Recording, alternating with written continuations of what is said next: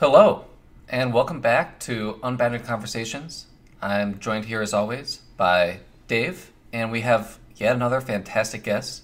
Uh, we have Bitstock's Michael Hudson.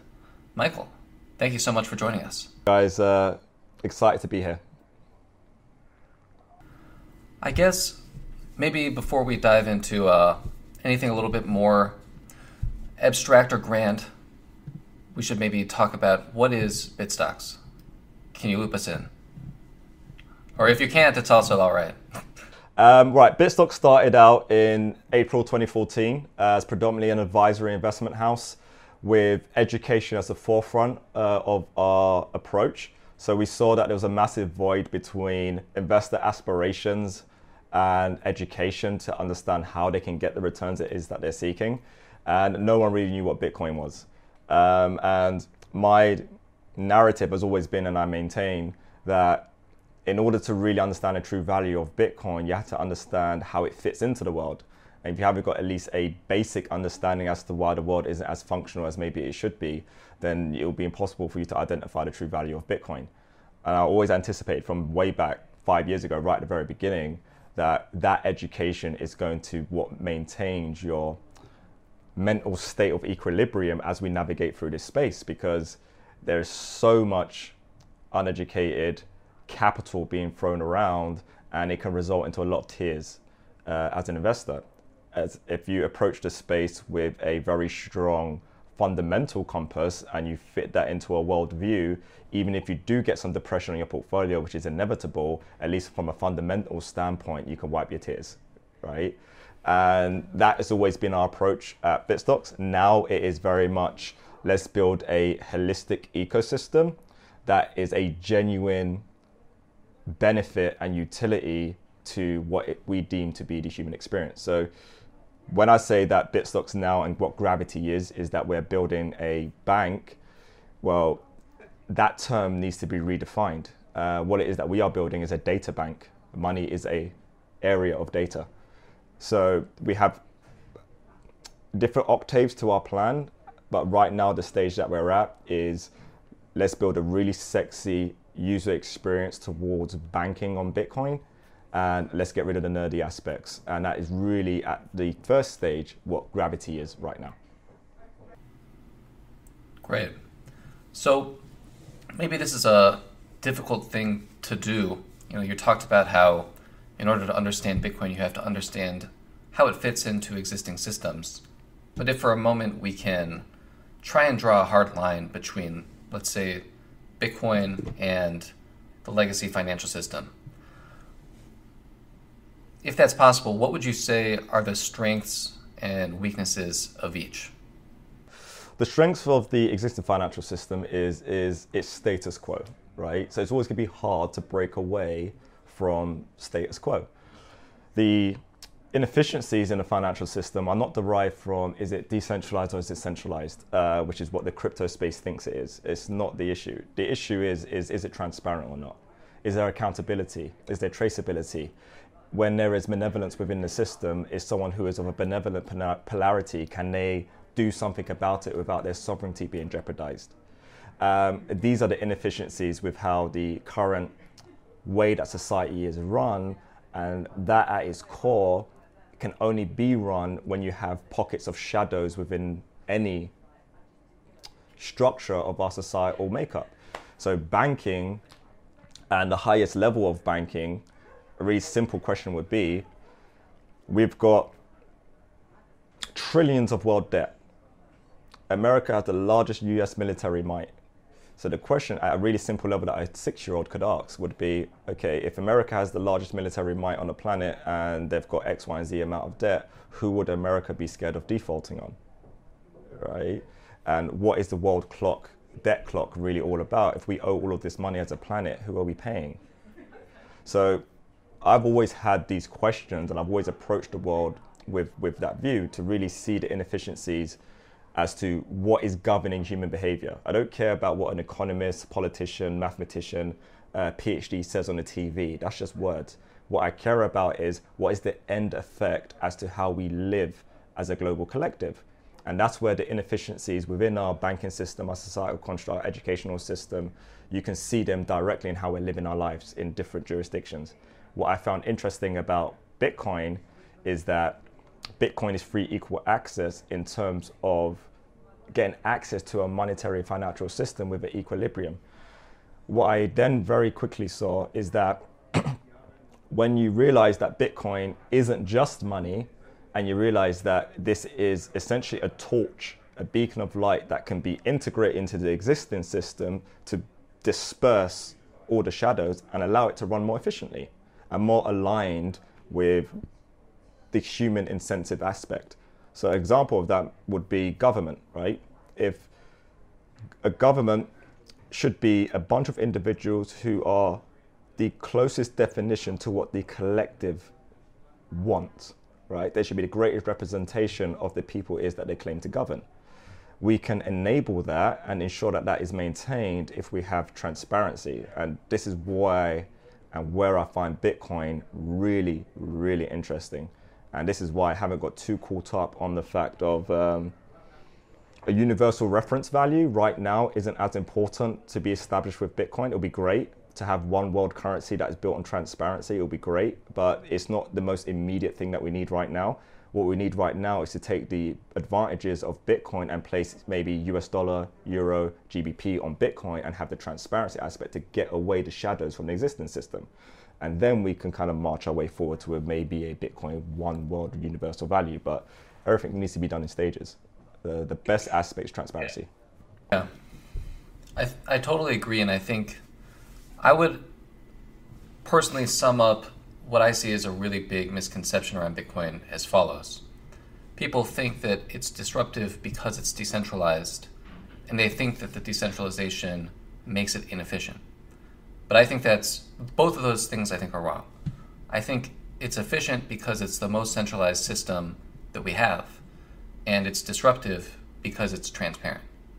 Um, and the fact that it's decentralized, or I, I think distributed is a better word, is really a trust factor. And it, it's not, you know, it's a necessary component in order to achieve the centralization that gives you that efficiency. And if that sounds like craziness, then maybe if you, uh, so if you hear that and it sounds like craziness, perhaps what you're thinking of in terms of centralization and decentralization is not what I'm thinking of. I'm thinking of information and how information is centralized. And how can it be that a payment is cheaper on Bitcoin than through your bank if Bitcoin has to be run by 10, 100, 10,000 miners? Or it's because everyone has the same ledger uh, versus, you know, thousands of ledgers that have to find a way to communicate and through the difficulty of that process find ways of maybe communicating dishonestly in a way that benefits certain people and not others. I don't know if that strikes you as uh, a good way of describing the misconception. I don't see that as an accurate depiction. What I really try to do to help people see what a depiction like that really is and what it means is because we, we carry it with us all the time. And I know I keep banging on about this. I keep on going back to nature. I keep on going back to how certain biological aspects influence other designs and technology. And when people really make this connection and you understand that you are an individual that is comprised of 100 trillion cells, and those 100 trillion cells have 100 trillion atoms, and these chemical reactions that are happening billions per second within your body are what make you you. But there's billions of changes happening within your body per second to make you you, right? And if you take those reactions outside of your body, right, then you're no longer really you. You're not working in a functional way, right? Also, if I then need to do an assessment on who you are, I want to make sure that your vital points are accessible and can be monitored. If, I, if your vital points are decentralized and one point's over there and the other point's over there and the other point's in some different system because you outsourced it for security, when you lay on that table and I'm the surgeon and I need to like do an analysis, so I'm fucked, aren't I? And you're fucked, right? And and this is the aspect that people aren't really realizing. It is about having as much complexity acting as one. And that is really what Bitcoin does. You have everything on it, and you have a system that ensures that the present is being maintained with the utmost integrity. And that is what the whole 51% aspect is in relation to Bitcoin, because that gives you a right to start playing around with what you've done in the past. But it's the present that people battle over. Because you run off and you play around with the past with a 51% attack, does that mean that, say, me and Dave stop existing in the present? It doesn't. Me and Dave are still in the present, but now you're playing around with the past. So now, if you want to catch up and be present with me and Dave again, well, that's a very different conundrum that you're going to have to like resolve. So people have looked at the whole mining process in the wrong way, like it's an attack uh, on on Bitcoin to have everything centralized uh, to one system.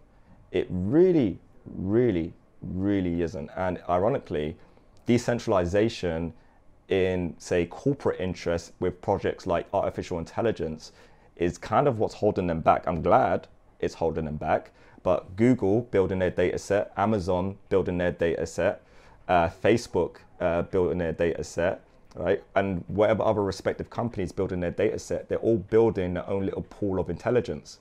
They've got the same stock in which they're trying to get their intelligence from, but they're all building their own little pool uh, of intelligence. Bitcoin's advantage, if you look at intelligence, is going like this. That's centralization. So why would you have knowledge outside of the system? It makes no freaking sense. The whole aspect as to what Bitcoin brings to the world is you contain all knowledge, which is us, that's our input, right? And you make it a unified whole. And that, that, that is Bitcoin's advantage. That's what we've got over Facebook, Amazon, uh, Google, etc. And you know what? I reckon they know it. And I reckon there's been a very high level orchestration of manipulation in this space because I reckon that they know it. And I'm talking about the highest agendas. And those agendas are being filled out through other actors within this space to cause confusion and distortions and keep people in the hamster wheel. And once people really actually realize that centralization, a distributed system that is centralized, is the most beautiful thing that we can have on the planet clearly a very deep thinker. And I think one thing that I like about the Bitcoin, the BSV space, is that everyone I interact with is a very deep thinker and has various interests, but they go, you know, really for the quality, not the quantity of interest, and they get deep in their in their topics. So one thing I'm curious about always is, did Bitcoin fit um, something that you were already think about, thinking about and thinking about the centralization and this interoperability of information and knowledge? did Bitcoin fit something that you were anticipating, or did Bitcoin kind of direct your learning um, down certain rabbit holes because of what it could uh, enable? First got my attention just from the monetary aspect. I was like, oh, this is a, a system that doesn't require central banks. Very similar reaction to what caught most people's interest. Um, it was only once I started to evaluate it with the background knowledge it is that I have um, and then Craig came on and obviously made a statement about biological connection, and that made me see it completely, completely, utterly differently, totally differently. And now I realize that in combination with where we're going as a civilization in terms of data centers, non-local computation, uh, augmented reality, virtual reality, um, that what Bitcoin really uh, is is it's so closely aligned with space-time and the concept of space-time. And when you make that connection, which I never would have seen if I just was into Bitcoin. Never would have seen this stuff if I was just into Bitcoin. It's all the background information and knowledge is that I, it's my real interest. I'll be honest, it really is my real interest. And that's what allowed me to see what I see inside of Bitcoin because if I keep my vision completely focused on just Bitcoin, I lose the picture towards everything else. Right? And I've always said and I maintain Bitcoin is a one component. And in its simplest form, Bitcoin is memory. And that is also the greatest ambition for a network as well, because where this eventually goes is when you combine it with these other thought processes, is you could back up who you truly are in a very Halliday way, Ready Player One way, on top of Bitcoin with just a combination of a few different technologies. Okay. The question then is, is how do we provide interfaces over that that make it immersive and would we even want to go there? And this is what I find really, really interesting about the lack of deep thinking as to what this technology really is and how it can be uh, combined with other aspects of technology, um, which is kind of why I got very caught up in my own kind of thought process. Uh, I, did, I wasn't the most interact, haven't been the most interactive person over the last year because um, I, have just felt like people have been very limited by focusing on just the monetary aspects of this technology and they're being blinded, ironically, by their own greed. Um, it is if you really study other subject areas and then you take these other subject areas and then you look back at Bitcoin, um, I think that's where, for me at least, the clarity of product applications and breakthroughs can come from. Play out because everything is almost amplified. It's, it's exaggerated and it's sped up. And so, like, I feel like I've learned a lot about sociology and politics and all these things from watching Bitcoin develop. But one thing I want to go back to, you said space time and Bitcoin. Can you say more about that?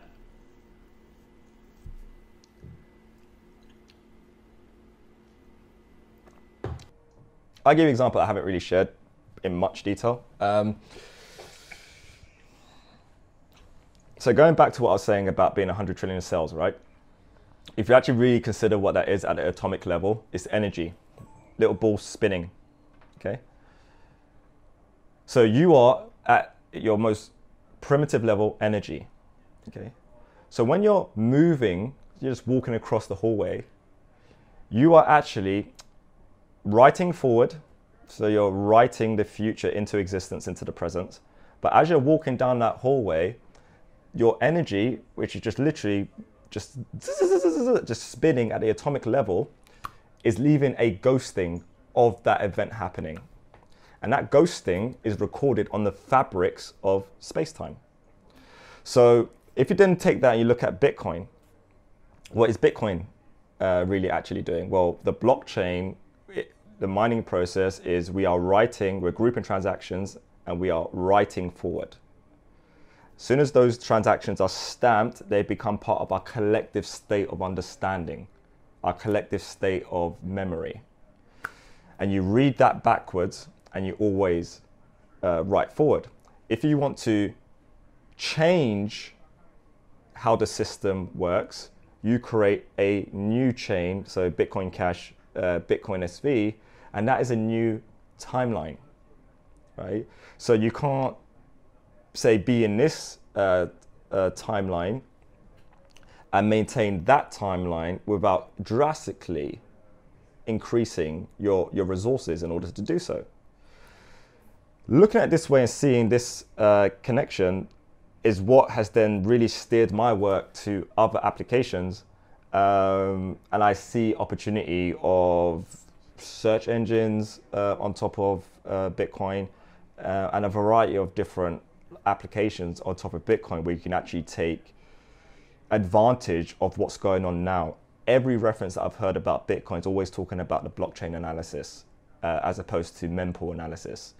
Um, and that's cool. I think that's really cool. Um, and that's good. But you're, you're, you don't know if, if that's reading my ghosting I'm already down the hallway, and you're still caught up on reading my ghosting, right?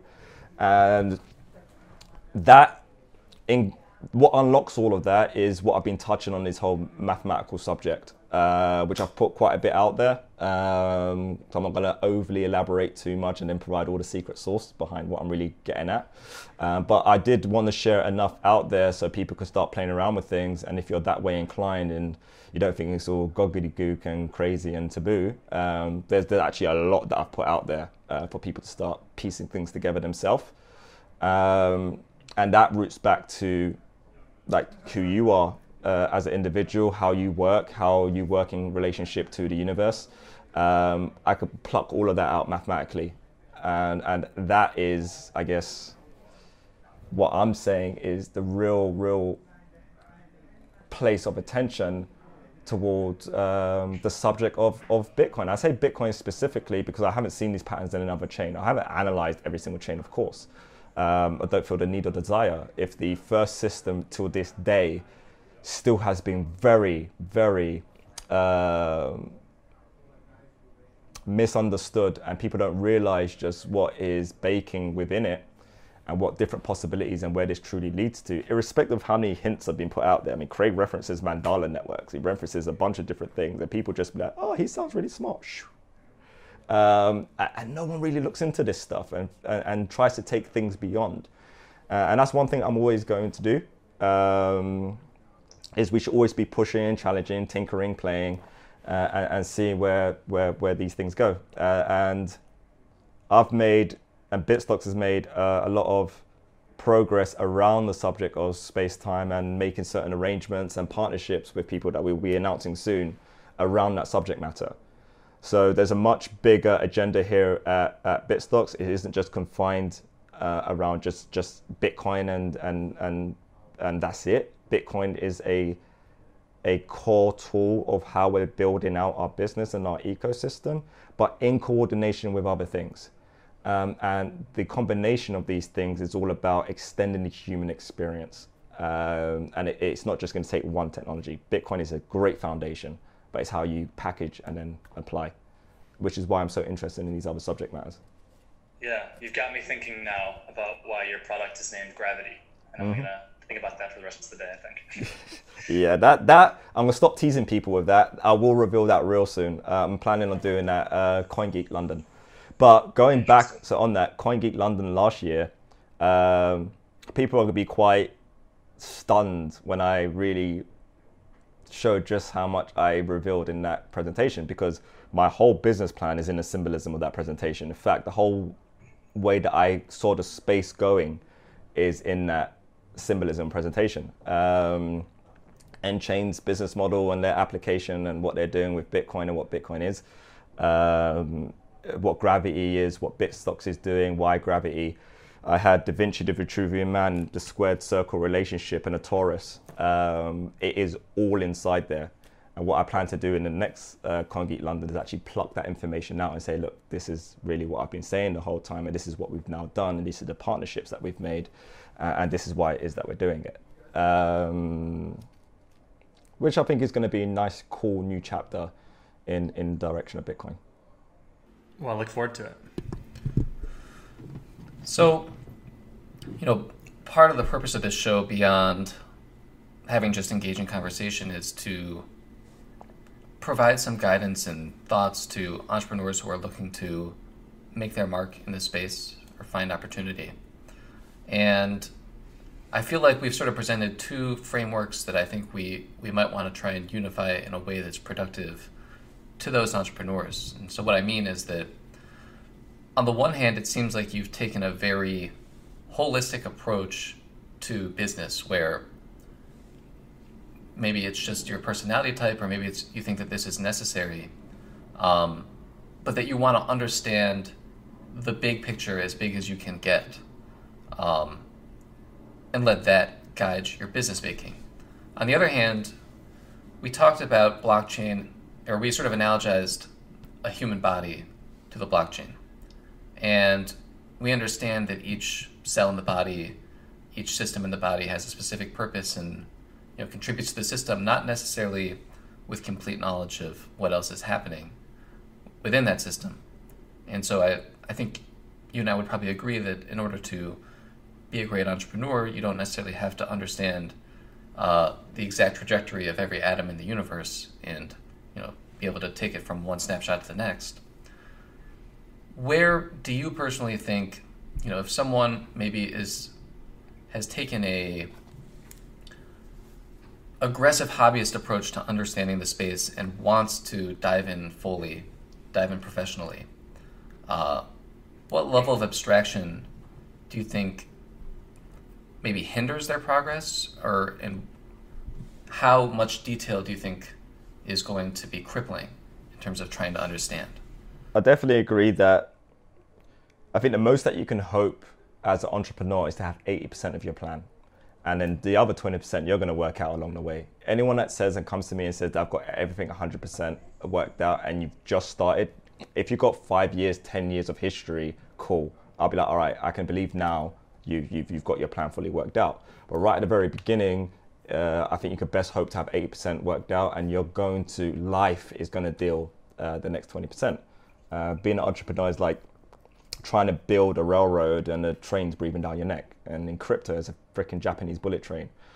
Um, so there's definitely that aspect. But the most important thing beyond all of that, because I've been an entrepreneur my whole life, set my first business when I was 16. The most time I've ever worked for anybody else compounded is six months of my life. Um, so, and the one thing that's kept me through and allowed me to fail forward in life is passion. If passion is not your compass, do not fucking set up a business. It's as simple as that. If you're not passionate about it, if there's not a mission genuinely behind it, if there's not a purpose that is greater than yourself, I think you're at a massive disadvantage. And with the way that businesses are being built today in a way that people are interacting with businesses, they want to feel like they know the business. I want to feel like I know the owner of the business. Uh, this is where media and social media uh, play such a strong play. This is why people are doing podcasts, uh, for for instance, for example. We're moving into a world of very extreme automation. That doesn't mean you lose the human aspect, but you have to be more innovative as to how you're going to apply the human aspect, right? So passion definitely is 100% the most important thing and just don't have graveyard complex. Um, don't think that there's some magic formula that voids you from being part of the game. Uh, this is why the graveyard is the wealthiest place on the planet. Uh, surgeons who never became surgeons musicians never became musicians entrepreneurs who never became entrepreneurs right? Because themselves or their environment told them that they can't do something for whatever reason as opposed to just being screw it I'm not letting fear dictate my decision making process. Courage will dictate my decision making process, and I'll fail forward. Um, I think too many people are scared of failure. It's a necessary part of success. 10 years to be an overnight success. I think that's great advice. In the, uh, so you're creating, you know, for lack of a, we already put the air quotes around it, uh, a Bitcoin bank. And so clearly you think that there's a need in the Bitcoin space for better financial service products. Uh, or, or maybe that's not true. Bitcoin, the banking space needs the influence of Bitcoin. Uh, I think that's a better uh, way of looking at it because our approach, uh, what it is that we're doing, we're building a software layer so it's really being built as a software layer for the new internet that is being built. It's like a liquidity engine that people just be able to plug into and you do what it is that you're doing on top of that. But at the same time, we're iterative in our processes. So right now we know where it is that we are. Our user experience is still governed by desktops, laptops, and our thumbs with our mobile phones. Um, so we'll build an experience around that. And as innovation is uh, booming in relation to interfaces. We will build interfaces that are more immersive, and the applications, once you're more immersive, naturally start booming uh, as well. So we're building it to be very, very dynamic and fluid in a way that we are not going to anticipate what products everyone is that what what products everybody wants. We are very much influenced by the proof of work concept within Bitcoin and mining and what we want to do is provide a platform that incentivizes people to interact with the platform and actually help build it. Um, so it's it's yes, bank, which is why I put the quotes. Um, but it's it's been done in a very very different spirit. Uh, to be very interactive, to have a community uh, aspect to it as well, um, and to empower. The whole core ethos behind it is um, education, uh, empowerment, uh, and sovereignty uh, and that really is how it is that we're building how we're building gravity. So, do you think if people simply try and replace aspects of the current system on Bitcoin. You know, take uh, you know banking service X and create Bitcoin service X. Do you think that's going to ultimately miss the mark? Um, well, yeah, no, it's just a, it's a little bit more complex than that. I mean, for instance, right now, would I be a lot happier with Barclays if Barclays tokenized their e-money offering because that's what they're all doing, and put it on top of uh, Bitcoin SV? I'll be a lot happier with Barclays, right? Uh, as long as I had access to what their reserves are and that my money genuinely is there, that will make me feel a lot happier. But do I expect Barclays to take first mover and do that right now? No. So what I think we should be doing is building great solutions that step on their territory and show them, okay, this is how we move forward. The difference is, is that that will be a say risky strategy of being consumed by a big competitor by opening up a new market for them. And then they just consume you and say oh yeah cheers mate. Uh, thanks for establishing that market. And now we're buying your company and now we're going to implement that as a solution but it's different. This is why you have to factor in a geopolitical climate as well and pay attention to what's going on around the world from a media and social media standpoint because there's a massive massive distrust and void being built between the people big corporations and media. So if you're a business that has your own media arm and you're putting out your own message and and you are getting uh, your community involved in the value proposition of what it is that you're doing, my hunch is later on down the line, even if once Barclays, JP Morgan, all these companies see the light and they want to implement on top of blockchain services, well, you're dinosaurs, you're too freaking late. Why am I going to go with you when I know I've got proof of transparency elsewhere? Yeah, they're a smaller bank for now, but I've got proof of transparency. They're way safer. I know that they're a lot safer. Why would I why would I bank with Barclays? You're faceless, you're tongueless, and I can't communicate with you. So it's other aspects as well. You can't just say, oh yeah, Bitcoin solves it. It's, it's not just that. It's, it's the combination of these other things, having a geopolitical view um, and say, okay, is there opportunity that is being presented right now that allows a new direction? And I think we have loads of those. We have loads of those right now uh, from the combination of different technologies.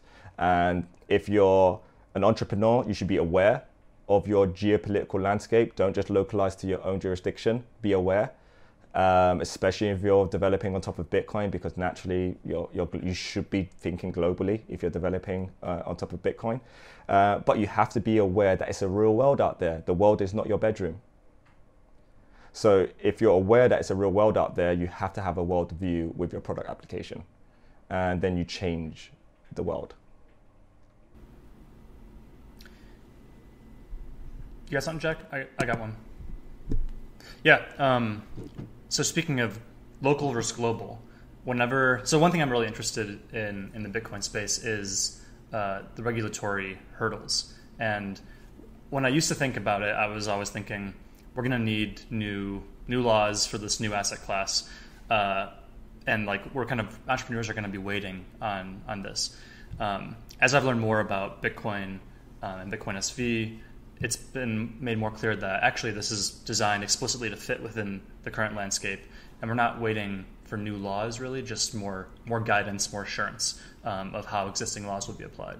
So when you're building a product like Gravity or something that's like explicitly in the financial domain. How how do you navigate that? How does uh, regulation and law factor into to how you scale and how you think about your business? For an expensive part, which is why not many people have taken that route, um, and that's patience. That is having discipline to play tortoise, irrespective of seeing how fast and how far ahead the hares are sprinting, uh, because you know that being an observer and observing is the best approach right now because the landscape will drastically shift underneath the feet of those who sprinted out the gates. But you've got to have supreme confidence if that is your strategy, right? Because that compounded thinking of being the slow one out the gates needs to justify enough energy so when you do springboard, you springboard and you leapfrog everybody because you was observing. That's not easy to pull off which is why most people just sprint, sprint, sprint in chaos uh, and don't choose to really think and how to navigate through the waters. And one thing that we see now, obviously, with say, if you follow certain people within the space of how they went from say a few years ago to how they eventually came into SV, you'll probably find a trend of observers, right? People paying a little bit more attention to how this should all fit in. Um, so we've definitely done that, and that has involved a lot of legal fees uh, as well. Um, and we've used top law firms now for years. Even before we incorporated, I reached out to the FCA. uh, even before we incorporated, and I said, "Look, I'm going to do this thing. I know that I know it doesn't fall underneath your uh, remit, um, but like, what do I do? Like, can you give me some advice?" Really unhelpful, uh, and they just point they just pointed me in the direction of a of a law firm, and I actually went and contacted a local law firm uh, compliance firm actually, who was uh, one of the top compliance firms in the UK uh, for scams, frauds, etc. And I told them to go through the whole investment model and make me as preemptively compliant as possible until the regulation catches up, right? So I'm not even to say that's smart. That's responsible right? So if you're if you're if you're choosing to be irresponsible and then you're to claim ignorance when once you get pulled up on it, then that's your decision. But there's there's it's not rocket science to be responsible and ask the right questions. Um, yeah, yeah, that's that's that's literally really is all I have to say on that subject matter. There's been more than enough time. There's more than enough avenues out there to get some form of answers and the answers that inevitably you can't get because there's a lot of gray areas in this space you've got to make a moral decision uh, do i just go with the gray or do i wait until we pull some whites and blacks that's an individual business decision every single time yeah uh, i think there's that there might be some mythology built up there you know via silicon valley um, the sort of break now, ask for forgiveness later, or whatever. Um, and I think it that actually might be a narrative that serves different people than you might expect. It makes me. I haven't listened to very much of this show, but uh, my fiance is a big fan of. I think it's How I Built This or something like that, the one that Reid Hoffman does.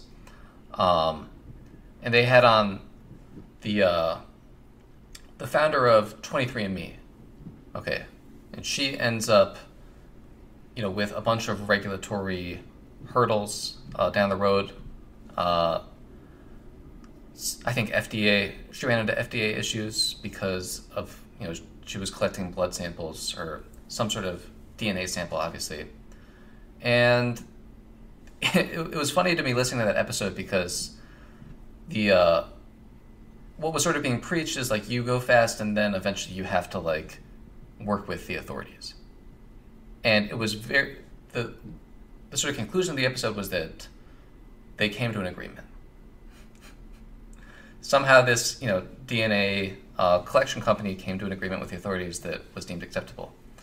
Uh, and it was overall, I think it's a very opaque podcast, and you, you don't really understand what these businesses are going through. You're sort of preached a very sort of uh, cookie cutter message around entrepreneurship, which might lead you into certain pitfalls, which could, you know, result in your having to sacrifice things about your company or, or make concessions that you wouldn't have wanted to make in the first place. And so if you if you play by the rules, you might not get put into that type of compromising position where you have to sacrifice your integrity.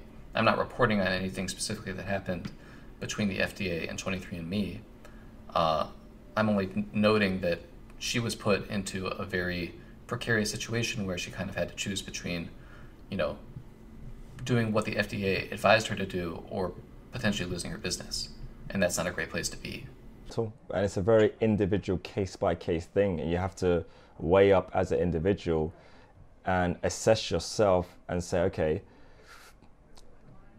it all depends on your strategy, right? Because if you have a good idea, but you know that's a good chance it's the only good idea you can have, then you need to execute now, now, now, now, now, now, right? And then you can ask for forgiveness later, right? And that's that's fine, that's fair enough. But if your approach is, no, I know where this space is going, I know what's going on, and I, I want to be here in 20 years.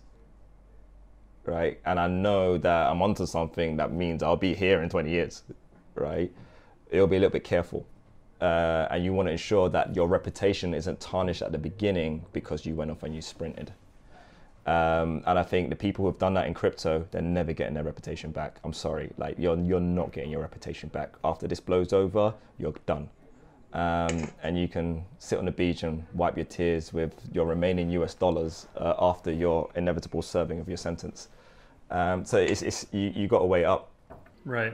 It's also largely informed by people's ideological background, right? And the crypto community has skewed very heavily towards libertarian or like anarcho capitalists or you know uh, working outside the law.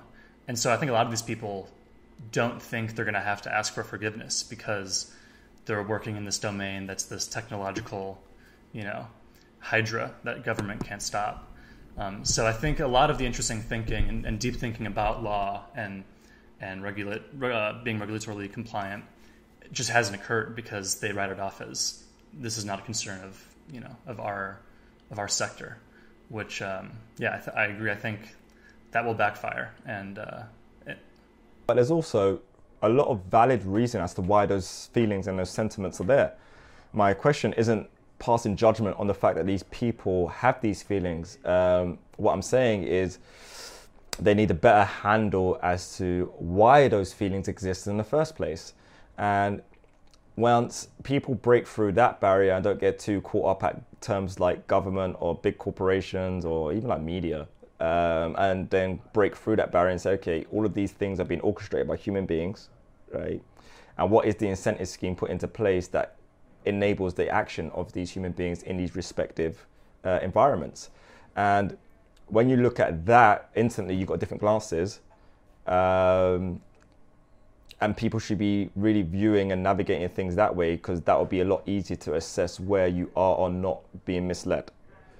Um, and that, that, unfortunately, when we have a society where people are afforded enough time or freedom to have, say, profound thought processes or, or to have philosophical thought processes, if you're a single mom and you've got two, three kids uh, at home, all of which going to school, um, how much opportunity are you going to have to be philosophical uh, and, and to think in peace? Same if you're a single dad. Uh, uh, these are aspects where we have to be really understanding uh, when we run around past judgment on other people's state of like intellectual understanding or capacity of how they look at a space, because that by consequence then has most people outsourcing their thinking to social media gurus. Uh, and, and, that's the big issue, is because that's where most of this space's knowledge is coming from. Um, and I think those people are very weaponized in their agenda. Yeah. Yeah. I think the, the devil uh, is in the details. And I like what you said there because I think that gets to where a, a certain amount of sophistication within a viewpoint can be very productive, and the lack of sophistication can lead to you know extreme counterproductivity. And thinking on a uh, you know in terms of things like government, business, media, if you can think on a more granular level, you can. I mean, ideally, you could think on the individual level and understand the motivations of every person within these systems, but that's not practical. Um, but I think you, you still need to get deeper than just thinking about these sort of abstract systems. And I, I think the sort of extreme anti government sentiment in Bitcoin, it's understandable as like a first reaction to hearing certain things about that institution.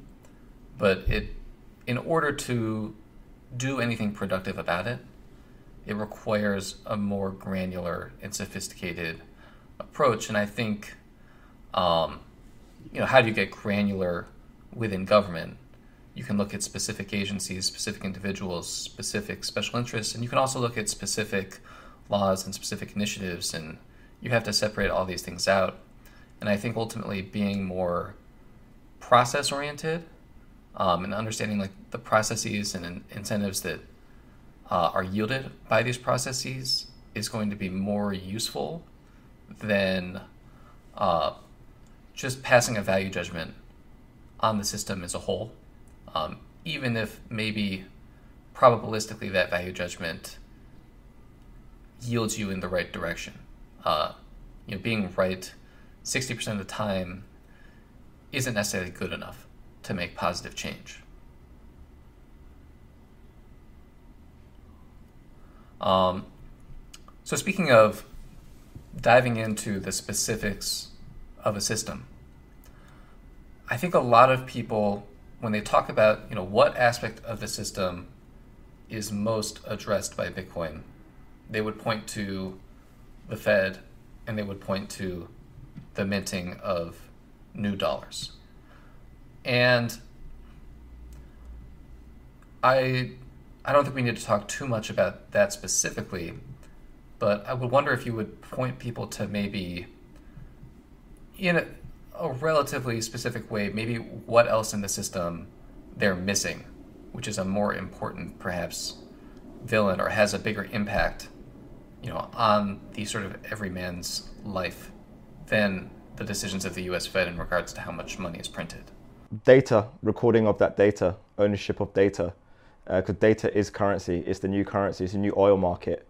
So Africa right now is being robbed due to the African Union, right? French are taking billions, knocking it off trillions out of Africa every single year uh, due to this. Reason being is is that when you have a debt-based uh, monetary system and you have a commodity-based, oil-based uh, economy, what does a group of children in Africa do in order to produce value, right? we move into a world where you have non-local computation, so cloud-based computation, which means, and also things like 5G, which I'm not going to get too into the 5G subject because there's pros and cons, uh, but let's say harmonious 5G. Um, what that does and what that enables when you have a Bitcoin world is the currency of the planet is data. What is data? Human imagination that is not limited by the limitations of a bank balance right? It's human creativity. So if you have the if you have a system where children in Africa can wake up and they could build and they could design and contribute to a global ecosystem based on the intellect they have in their brain. Right? Well, that's oil. That's the new oil market. So, how do you liberate Africa? Well, you don't look at the same routes all you look at is provide tools, which is internet connectivity, and allow intellect and creativity to flourish. Monetary system being changed that allows the charging and billing in different ways by the second, right, by the minute, and allows a free flowing of uh, value to be communicated cross borders. It creates a new oil market data is the new oil market. So once we build infrastructure that unlocks that across all the respective uh, planet, all the respective uh, continents and countries, that's how you you kickstart and you you circumvent. Um, and then the old system isn't as important uh, as it was because it's, it's creativity, it's data. Our products are going digital. I don't need to worry about distribution, shipping, and all that malarkey when data and digital is the new economy, uh, and that liberates otherwise oppressed societies, communities, and countries. I think it can be challenging to reconcile the fact that Bitcoin gives greater ownership of data and Bitcoin also makes data more transparent. can you how can both of those be true? Uh, let me see what got example here. Uh, bear with me. I like I like my props. Dave we need some props in the show hash up right I got a box and I've got I'm into anime and I've got uh, Vegeta's head okay so if I do a public transaction, everyone can see Vegeta's head, right? What we need in Bitcoin is actually already being uh, created on SV. Uh, I forgot the name of the company, but it's in a digital ID system, right? Privacy is important because you want to maintain business secrets, trade secrets, etc., etc. So we need privacy uh, on on Bitcoin. You have to have privacy on Bitcoin. Also, as an individual, I want to have privacy. Do I want everyone to know what assets I have? Absolutely not. Do I want everyone to know my net worth? Absolutely not. Right? But there needs to be a way of doing both. So when I do a public transaction, cool, I'm just pushing these, and this is what's happening right now. Everyone's seeing Vegeta's head, right? What we need is the equivalent of a digital black box on top of Bitcoin, where I literally just go like that, and I close that, and then now I've got this digital black box area uh, on top of Bitcoin. And this is what's being built on the identity system. I'm actually really interested in this subject matter for, say, GDPR compliance reasons, MLD5 uh, compliance reasons. This is a really interesting subject matter for me and something that we're looking at quite closely uh, here at Gravity. Now, what the only way that this box, consider this to be Pandora's box, right? Only way that Pandora's box can be opened in Bitcoin is through the traditional adjudication process being law and order. Has to be a court order, and court order says open box, and you've then got option to open box, and you pluck out Vegeta, right? But that court order will say you have to open the box for us, right? And then you are presented with that conundrum where you have to open the box. So that is how it needs to be done. Uh, we need to be able to have a box within a box within a box within a box if we so wished. And that is what's being built with our, our, identity systems. But we're not quite there yet. So I can understand where the confusion is. And I even went through my own process of, all right, I'm, I'm super pro privacy, um, but also super pro transparency. Um, these are opposing statements, right? How do we achieve both? And the best application I've seen thus far of attempting this is this new ID system uh, that's being built on Bitcoin SV. But Craig's spoken about the subject matter for quite for quite a while, actually, to be honest. But the first time I've seen a, someone apply it in a really interesting way is is this new ID system. Yeah, I think maybe even in a more sort of intuitive way. Um, I grew up in a small town, and now I live in New York City. And when I would walk around town as a kid, um, or like walk to a friend's house, there weren't many pedestrians. And I was very exposed. And going back home and walking around feels strange and exposed, whereas in New York, there's people everywhere. Uh, I'm much more visible in a way, yet I feel much more private. And I think there's that type of dynamic that happens in you know a scaled version of Bitcoin, where there's privacy within the herd, and that's it's both sort of obvious um, from a practical standpoint, but I think you know someone who's maybe yes and no, this actually ties into some of my work right. that I'm doing behind the scenes. That is actually only reliant on the pathfinding abilities of the people that are searching for you. So if I have a better mathematical formula of being able to spot you, I'll spot you instantly. No matter how much data or distortion or noise you've tried to place around you, I will spot you instantly. And, and that's about data recognition, pattern recognition. And this is what I was going back to walking down the corridor. And most people are just looking at Bitcoin today in terms of doing analysis on the blockchain once it's on the blockchain, right?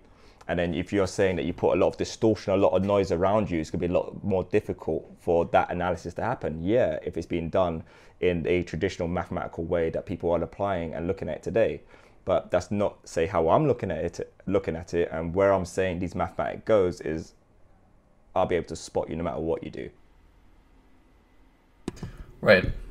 I. So. Yes, definitely. If someone wants to spot you and you are not inside of a box, I think you'll be spotted relatively easily. That being said, it still might be a positive shift in terms of the cost benefit analysis of tracking everybody. Um, and, and that's sort of the sort of safety in the herd aspect where, you know, if there's a lion and you're an antelope, um, it it might not be that hard for the lion to get you if the lion wants to get you, but the lion can't get everybody. Yeah. And that, um, and there's and there's scaling of different levels of privacy, right? Uh, there are many, I guess, transactions where that degree of privacy is more than good enough. Right now, you're right now the antelope is chained down uh, to the ground, and the lion is just, you know, having a field feasting. Day. Yeah. you better hope you just don't look appetizing enough, you know. Yeah. So you you said you're working on that earlier. You called it uh, mempool analysis. Um, I you know we can imagine some um, Black Mirror type scenarios of that technology being abused what are some of the um, the more positive attributes that you envision, and, and, what motivated you to focus on that as a as a thing to develop?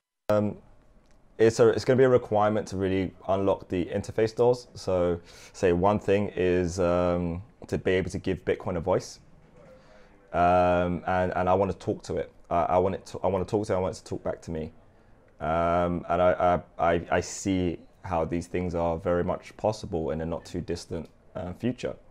And that is why I personally find Bitcoin really interesting in once you've got data, a density set of data, um, and people are incentivized to provide data to the system, I see data as a benign thing what you need is you need to be able to curate and articulate that data. So the curation and articulation uh, of the data when now its data becomes intelligence, right? So if you can unlock and actually read, scan, interact with intelligence uh, in the system, that is how we could lead towards a artificial intelligence system that's genuinely serving of, of humanity becomes actually a public utility um, it isn't feeding the beast, you're taming the beast. Um, it's a very different concept, and it's only possible in Bitcoin. Only possible in Bitcoin, and it's not reinventing the wheel. I'm not saying um, this is a super new, ingenious way of looking at things. It's actually something that everyone's trying to do. Data is the race. AI is the race, right? Uh, but my opinion is, is they're kind of racing in the wrong direction. Only if Bitcoin can fulfill what Bitcoin needs to fulfill, right? But then you need um, Tony Stark level of corporate dominance and, and accessibility to technology to actually pull off what I'm envisioning pulling off. Um, Bitcoin makes it a lot more palatable, easier, and puts restrictions around it to tame and make sure that this is going to be utilized for good. And if it isn't utilized uh, for good, there's a variety of different ways where you shut it down. Um, you don't have the same abilities with, say, Google, Amazon, or any other application of similar uh, business models or similar approaches to what it is that they're trying to do and build. Yeah, it's an interesting transformation that I've had personally. Uh, initially, having this aversion to big data and seeing it as this huge threat, and in its current state, I do see it as a threat. Um, but understanding more about what Bitcoin could enable with big data, uh, but in an own your data paradigm, um, where the data is private but still um, transparent, or it can be made transparent, uh, and the incentives are aligned such that people would want to to make it transparent. I, yeah, go ahead. That's why it's always good to keep an open mind because you can view Google and you could just hate them, and just just just just just be a super troll and just flame and spit hate. But you can also look at them and think, okay, I don't like how you're applying what you're doing, but it's freaking genius. Like you guys are doing some good shit. You're doing some cool shit right? Same with Amazon, same with other companies, Facebook, etc. They're doing some cool shit. You're completely surrounded by the wrong incentives, right? And your agenda stinks, right? But in terms of, all right, that's a cool idea, but it would be much better utilized for humanity over here. Uh, uh that's the benefit of being open-minded, and that's a perfect example, I guess, with to try and encourage people to look at Bitcoin SV the same way as well people see uh, Australian bad pumpkin man, right? right? And, and, it, and it keeps them away from from Bitcoin SV, and that's naive, and you're only hurting yourself. Just push characters out the side and be open minded and observe, and maybe you'll see an opportunity. Yeah, absolutely agree. Yeah, it's interesting. Earlier, when we were talking about um, playing by the rules and how people who don't, or people who take shortcuts and sort of tarnish their reputation early, are going to have a really hard time getting that reputation back. Um, it strikes me that nChain is perhaps a really good example of a business that has taken the long view um, and is sort of in that model of maybe we're off the grid now, or maybe people don't understand what we're up to, but all of a sudden we're going to be right here. And that's where we always wanted to be. And we were diligent and didn't take shortcuts in getting to that point. It's ironic in that um, I think their reputation overall is not great among the people who have some knowledge of them. Um, whether that group is relevant or not is kind of a separate question. Uh, has that been, has the way that they've gone about business influenced how you've tried to maneuver Bitstocks? Yes and no. Um, do I care the state of their reputation? No. Um, do I care on their business acumen and their ability to pull off what they say? Yeah. Um, and ironically, their reputation actually leaves opportunity for someone else to step in and actually steer the space better uh, than they could uh, from a reputation standpoint. Um, and one aspect that Bitstocks definitely brings to the table, and what we're doing with our media arm, is bringing some nice, young, vibrant energy into the space. And we're going for mainstream in a way that other people just haven't really focused on. Um, so everyone has their role to play. Uh, I don't think any one company um, can say that they bring everything to the table.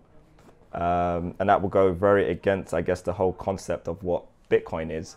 Um, it, it's going to be a very global effort. So,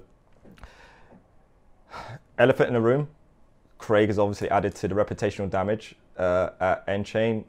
He'll tell you that himself. Does he give a shit? No. Um, because his business model is is is solid. Uh, he's got his patents. He wants to have the most amount of patents.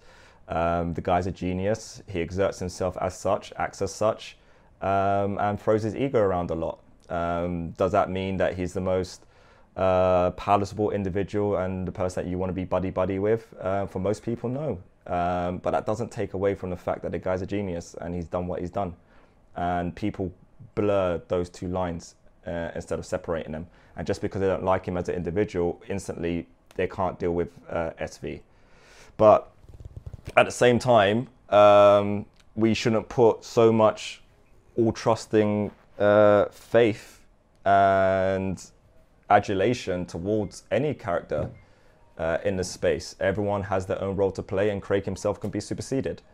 Um, so I just always look at everything that way. Everyone's human beings. Tesla's work can be superseded. Einstein's work can be superseded. Craig, Craig's work can be superseded. And if we don't believe that as a global population and civilization, then what the frick are we doing?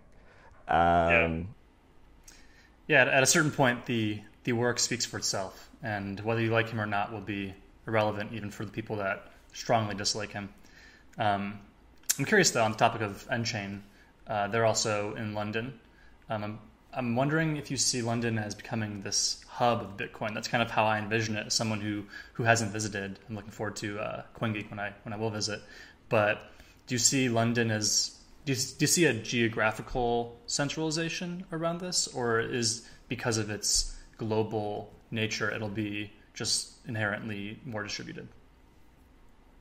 I like to think that London is going to become a bit of a hub. I guess it's kind of how we handle post Brexit um, as to whether or not the government really doubles down and thinks this is a great opportunity uh, to get some good trade going on uh, in London. Uh, but I have a lot of strong reason to believe that London is going to continue to remain a bit of a powerhouse uh, in the world of Bitcoin. Definitely helped with nChain being here.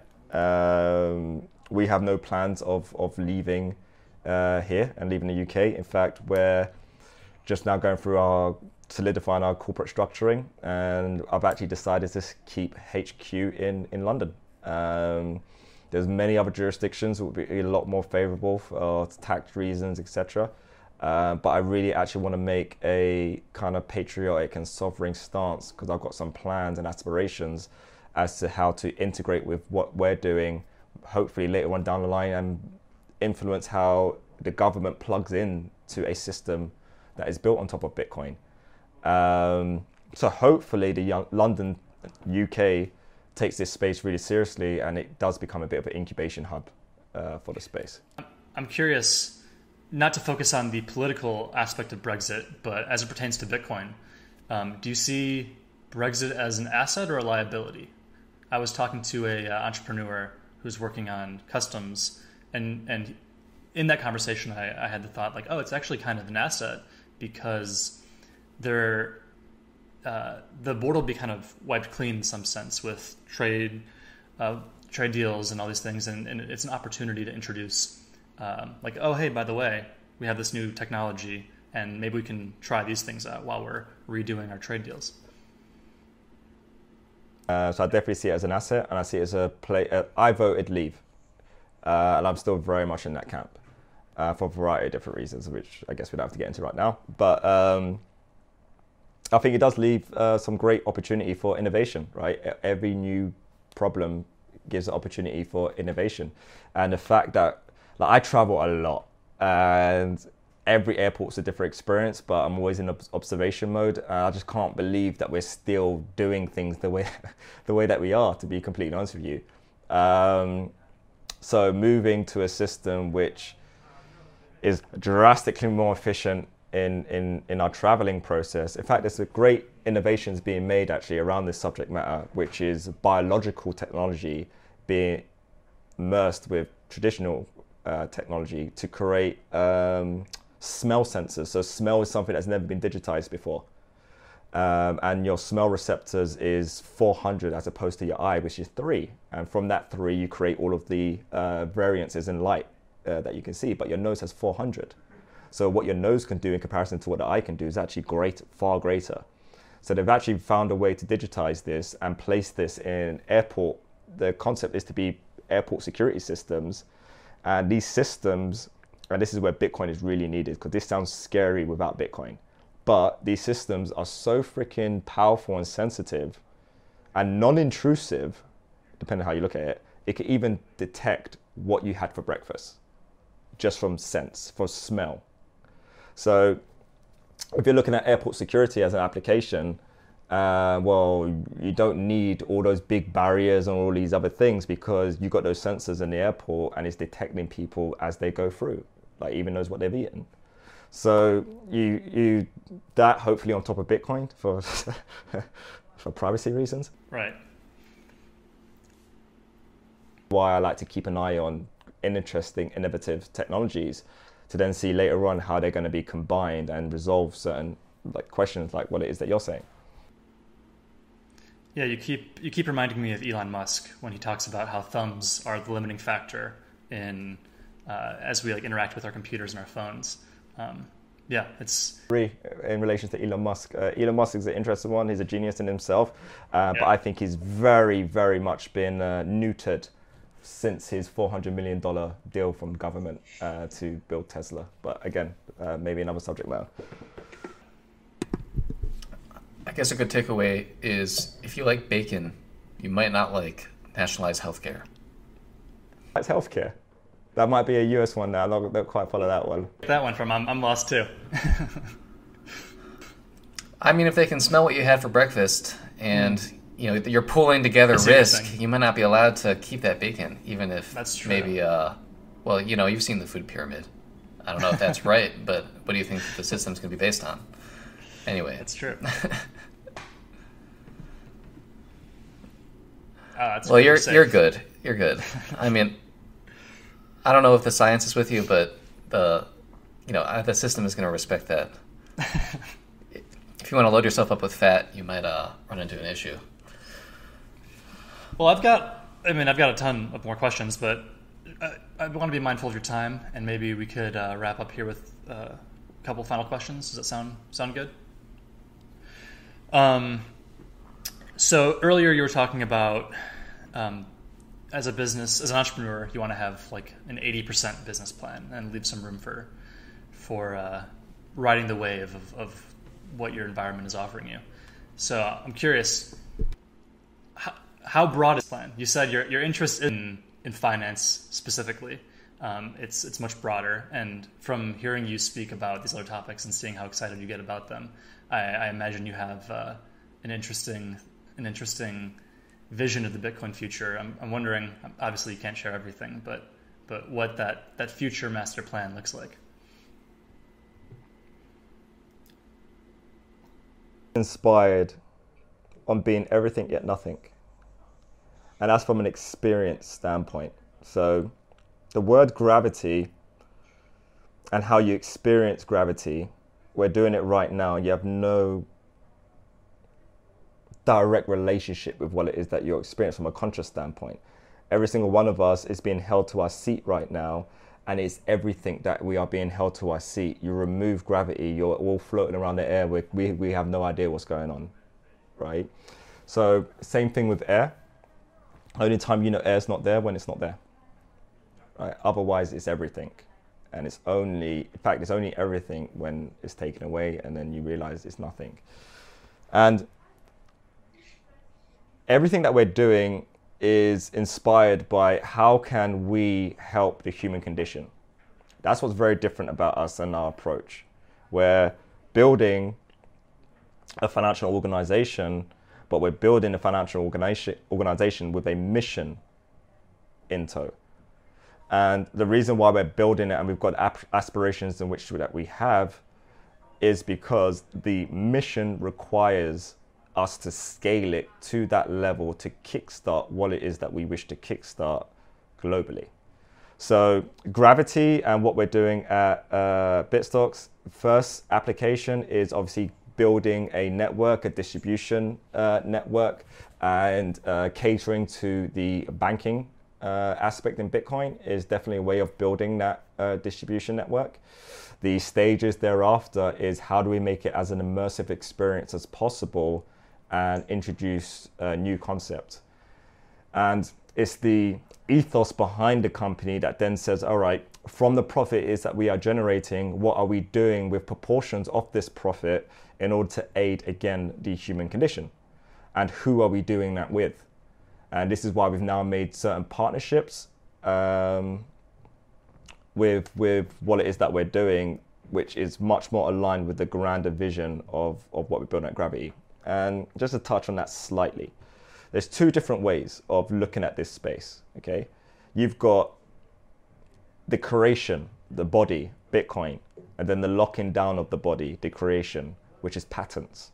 Okay, no one is competing with nChain's business model. There's no point even trying, right? They've they've invented it, they've locked it down, and they've got all the different combinations as to how to go about doing uh, this thing called blockchain, right? So I'm not going to waste my time, energy, and efforts trying to be a competitor to Enchain in that capacity. It makes no sense, right? However, no matter what, on this planet, everything runs on energy and everything is restricted by thermodynamics. That's where I spent my time and my focus and energy over the last few years. And that, in combination with the distribution network that we're building with Gravity and Bitcoin, um, that really is what our core mission is, but the aspect as to what fuels it all isn't the fact that we know we're on a trajectory to make billions. Um, yeah, cool, that's nice. But it's what we're doing, what we're going to be doing with the money, which is what makes it different for us. Um, and that's the approach. And ironically, and this is why I say if this model works, there is no other model because we're doing it, yes, to make money, but we're not doing it so I can line my pockets uh, with all the money in the world and just say, oh yeah, I'm Mr. Big Billionaire. Uh, no, it's, it's what are we doing here that collectively aids towards this mission and is it viable that we can actually pull this off? Um, so I know that's kind of wishy-washy and it's still relatively vague, um, but I guess I'm gonna have to get you to sign an NDA and we can talk privately if you really want to know. I'd love to, yeah. I'd love to, yeah. No, that's definitely a pattern I've noticed in the Bitcoin space, Bitcoin SV space is um, entrepreneurs who have a, an overarching vision. Coin was the means to the end. Uh, whereas when we were investing in the broader cryptocurrency ecosystem. It was it seemed like it skewed more towards people who saw Bitcoin and said, "How can I use this?" Um, and I'm, I'm, very excited by the people who have uh, a passion that's outside of Bitcoin, and Bitcoin can enable it. And uh, I love seeing, yeah, I'm excited to see how that works for all these great entrepreneurs. I guess I guess here we have moral progress in a nutshell. Google says don't be evil. Bitstock says be good. Uh, Michael, we really, really appreciate your time. Uh, I had a lot of fun in this episode. I think people are going to take away some really good advice and also have they're going to have some new frameworks for looking at Bitcoin, what it offers, what it uh, and how people can contribute to that system. And so we really appreciate it. Yeah, let's have you back and do an hour on uh, Nikola Tesla. All right. Thanks again.